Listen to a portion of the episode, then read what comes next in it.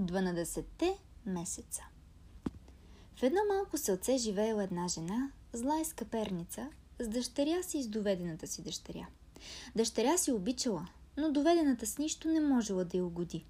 Каквото и да направи горкото дете, все не е така, както трябвало. Накъдето и да се обърне, все не е на тази страна, дето трябвало. Дъщеря и по цели дни се излежавала на пухена постеля и ядяла сладки корабийки, а доведената от сутрин до вечер не можела да седне. Ту вода мъкне, ту клони от гората докара, ту на реката пере, ту в зеленчуковата градина лехите плеви. Знаела тя и зимния студ, и лятната жега, и пролетния вятър, и есенния дъжд. Затова може би се паднало да види на един път всичките дванадесет месеца. Било зима, месец януари. Толкова сняг се натрупал, че пред вратите трябвало да се разрива с лопати, а в гората дърветата били до половина в преспи и дори когато ги връхлитал вятър, не можели да се кладят.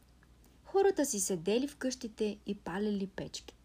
В такова време при вечер злата мащеха открехнала вратата, видяла бурята как мете, а след това се върнала до топлата печка и казала на доведената си дъщеря: „Да отидеш в гората за кокичета.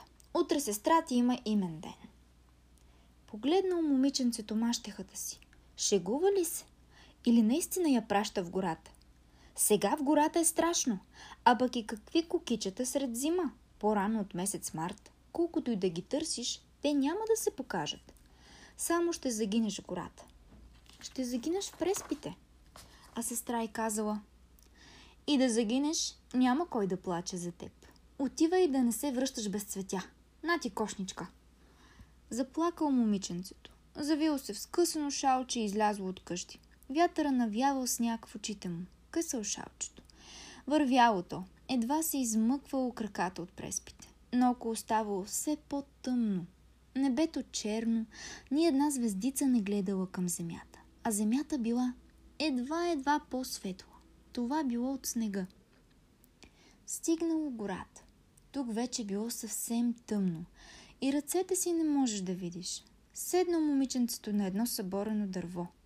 Все едно мислело си къде ще замръзна. И изведнъж далеч между дърветата блеснала светлинка. Сякаш звезда се била заплела в клоните.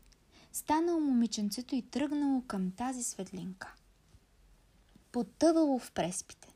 Катерило се над съборените дървета. Дано само, мислило си то, не угасне светлинката. А тя не само, че не угасвала, ами светела все по-силно. Дори замирисало на топъл дим и се чувало как пръщят съчки в огън. Момиченцето забързало и излязло на една полянка. И се смаяло. На полянката било светло като от слънце. Насред полянката горял голям огън. Кажи речи до небето. А около него били насядали хора. Кой по-близо, кой по-далеч от огъня. Седят и си приказват тихо. Гледало ги момиченцето и си мислило: „Какви са тези хора? На ловци не приличат, на дървари още по-малко.“ Били пременени, а златошити и среброшити дрехи, а други в зелено кадифе. Почнало да ги брои. Преброило дванадесет. Трима стари, трима възрастни, трима млади, а последните трима още съвсем момченца. Младите били до самия огън, старите по-отстрани. И неочаквано един от старците, най-високият, брадат, с големи вежди, се обърнал и погледнал към момиченцето. То се оплашило, искало да избяга, но било късно. Старецът високо го запитал: „Ти откъде си дошла и какво търсиш тук?“ Момиченцето му показало празната си кошничка и рекло: „Трябва да набера в тази кошничка кокичета.“ Старецът се засмял: „През януари ли?“ „Не съм го измислила“, рекло момиченцето. „Изпрати ме тук за кокичета моята мащеха и ми заповяда да не се връщам с празна кошница.“ Сега всичките дванадесет мъже я погледнали и заговорили помежду си. Стояло момиченцето, слушало, а думица не разбирало. Сякаш не разговаряли хора, а дърветата шумели. Приказвали те, приказвали и мукнали. Високият старец се обърнал пак и попитал: „Ами какво ще правиш, ако не намериш кокичета?“ Та те по-рано от месец март няма да се покажат. Ще остана в гората, реко момиченцето. Ще чакам месец март. По-добре да замръзна тук, отколкото да се върна вкъщи без кукичета. Казало това и заплакало. И изведнъж един от дванадесетте, най-младият, весел, с наметнат на едното рамо кожух, станал да отишъл до стареца. Братко Януари, отстъпи ми за един час мястото си.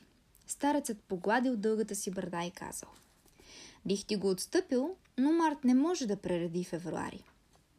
Добре де, измърморил друг старец, целият чорлов с разрошена брада.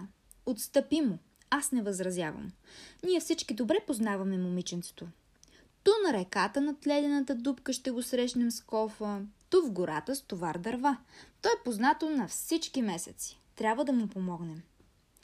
Добре, както кажете, рекал Януари. Тропнал той по земята с ледената си тояшка и заговорил: стига вече, не разпуквай, леден студ корите. Стига вече да замръзват враните в горите. Стига хората да зъзнат в къщи изпокрити. Млъкнал старецът и станал тихо в гората. Спрели да пукат от мраз дърветата и завалял гъст сняг на големи меки парцали. Хайде, сега е твой ред. Братко, казал Януари и дал тояшката на по-малкия брат. Чорловия е Февруари. Февруари тупнал стояшката, тръснал брада и забучал: ветрища и бесни хали, вдигайте се, вейте, вихри, бури, урагани, посред нощ вилнейте, нека тътнат небесата, да пищи полето и със снежен тор земята, вредом наторете. И щом казал това, зашумял веднага в клоните мокрият вятър. Завъртели се снежните парцали, завъртели се над земята бели вихрушки. А Февруари дал ледената тояшка на по-младия брат и рекал: сега е твой ред, братко Март. Взел по-младия брат тояшката и тупнал с нея по земята. Погледнал момиченцето. Това вече не било тояшка, а голям клон. Целият напъпил. Усмихнал се Март и запял звънливо с младежкия си глас: тичайте бързо, рекички, локви ви се разлейте, мравки излизайте всички, минаха вече студовете, мечката тръгна в гората, пева в клоните птичка, вместо снега по земята, ето разцъфна кукиче. Момиченцето дори плеснало с ръце. Къде се дяноха високите преспи? Къде са ледените висулки, които висяха по всяко клонче? Под краката му сега била мека пролетна пръст. Наоколо капе, тече, шурти. Пъпките по клоните се надули и през тъмната кожица занадничали първите зелени листенца. Гледало момиченцето. Не можело да се нагледа. Защо стоиш? Попитал Март. Бързай, че братята ни подариха само един час. Момиченцето се опомнило и хукнало да търси кокичета между храстите, а пък те били навсякъде, колкото щеш. До храстите, до камъните, по хълмовете, накъдето погледнеш. Набрало то пълна кошничка и пълна престилка и бързо пак на полянката, където горял огънят и седели дванадесетте братя. А там вече нямало нито огън, нито братя. Било светло, но не както преди. Не било светло от огъня, а от пълния месец, който бил изгрял над гората. Съжалил момиченцето, че нямало на кого да благодари и се затичало към дома си, а месецът заплувал след него.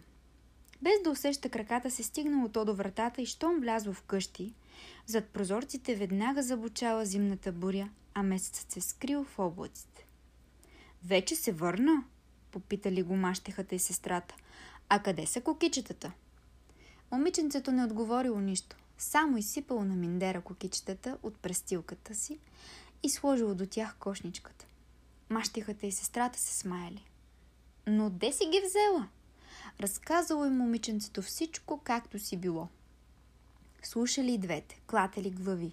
И вярват, и не вярват.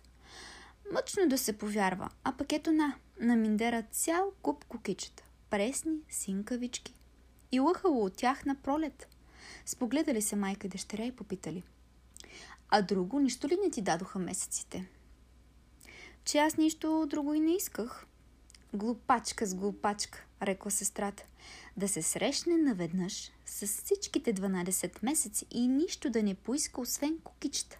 Ех, да бях аз на твое място, знам какво щях да поискам.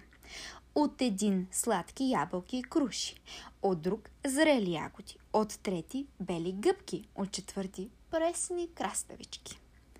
Умна си, мищерко, казала мащехата. През зимата цените на ягодите и крушите са високи. Щяхме да продадем всичко и колко пари бихме взели. А тази глупачка кокичета домъкнала.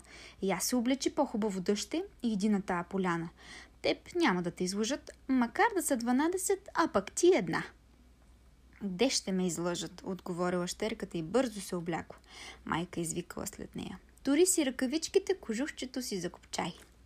А щерката била вече излязла, отърчала в гората. Вървяла по следите на сестра си. Бързала. По-скоро, мислила си тя, да стигна до полянката. Гората ставала все по-гъста и по-тъмна. Преспите все по-високи. Съборните дървета били като стена. Ох, помислила си дъщерята на мащехата. Защо ми трябваше да идвам в гората? Щях да си лежа в топлата постеля, а сега ходи и мръзни, че може и да загинеш тук. А щом помислила това, видяла надалеч светлинка. Сякаш звезда, вплела се в клоните. Тръгнала тя към светлинката. Вървяла, вървяла, излязла на полянката. Насред полянката горял голям огън, а около огъня били насядали дванадесетте братя, дванадесетте месеца. Седели и тихо си приказвали.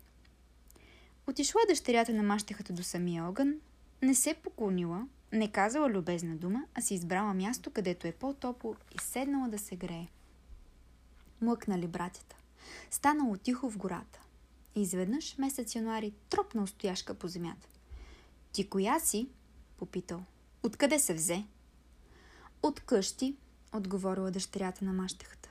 Вчера сте дали на сестра ми цяла кошничка с кукичета. Та сега и аз дойдох по нейните следи. Твоята сестра я познаваме, рекал месец януари. А теб не сме те виждали лицето. Защо си дошла при нас? За подаръци. Нека Юни ми насипе в кошничката ягоди, ама да са по-едри. А Юли пресни краставички и бели гъбки, а пък Август сладки ябълки и круши. А месец септември м- озрели орехи. Чакай, рекал месец януари. Не може лятото да дойде преди пролета, а пролета преди зимата. До юни месец още е далеч. Сега в гората аз съм господар и ще царувам тук тридесет и един ден. Какъв е сърдит, казал дъщерята на мащехата. Че аз не съм дошла при теб, а от теб, освен сняг и скреж, нищо не може да се очаква. На мен ми трябват летните месеци. Навъсил се месец януари. Търси лятото сред зимата, рекал той. Замахал с широкия си ръкав и се вдигнала буря в гората от земята до небето. Замъглила и дървета, и полянката, където се дели дванадесетте братя. Оплашила се дъщерята на мащехата. Престани! Извикала тя. Завъртяла я вихрушката, ослепила й очите, спряла дъха й, сринала се тя в една преспа и там я затрупал снегът. А мащехата чакала, чакала дъщеря си, гледала през прозорчето, излизала на вратата. Няма я и това си е. Облякла се тя по-дебело и тръгнала към гората. Но мигар можеш да намериш някого в гъстелаците сред такава вихрушка и мрак. Вървяла тя, вървяла, търсила, търсила, докато и тя замръзнала. Така си останали те в гората, да чакат лятото. А доведената дъщеря живяла дълго, пораснала, омъжила си, отгледала деца. И разправя, че около къщата си имала тя градина, каквато нямало в цял свят. В тази градина по-рано, отколкото всички други, нацъфтявали цветята, озрявали ягодите, ябълките и крушите. В жега там било прохладно, в буря тихо. На тази стопанка всичките дванадесет месеца едновременно гостуват, думали хората. Кой знае, може и тъй да е било.